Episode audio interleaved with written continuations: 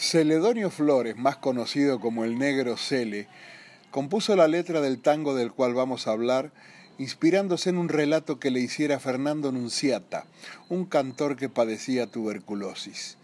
Y terminada la letra se la llevó a Gardel, que ya le había puesto música a otro tango del Negro Cele, Margot.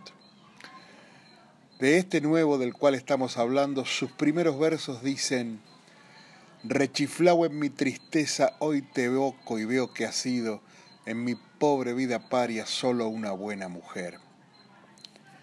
Celedonio construyó el poema en quintetas, una estrofa raramente usada en canción, lo que dificultaba su musicalización.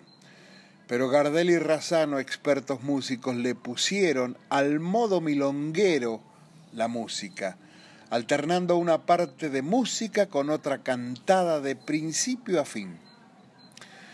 Francisco García Jiménez lo califica a este tango como el gran tango del negro Cele y agrega que Celedonio conocía como ninguno la parda jerga antiacadémica y desnuda, y su mérito consistió en hacer surgir de ese oscuro reverso al dorado porteño compadrito de los años veinte, casi romántico y burlón, sin casi. Así nació, mano a mano.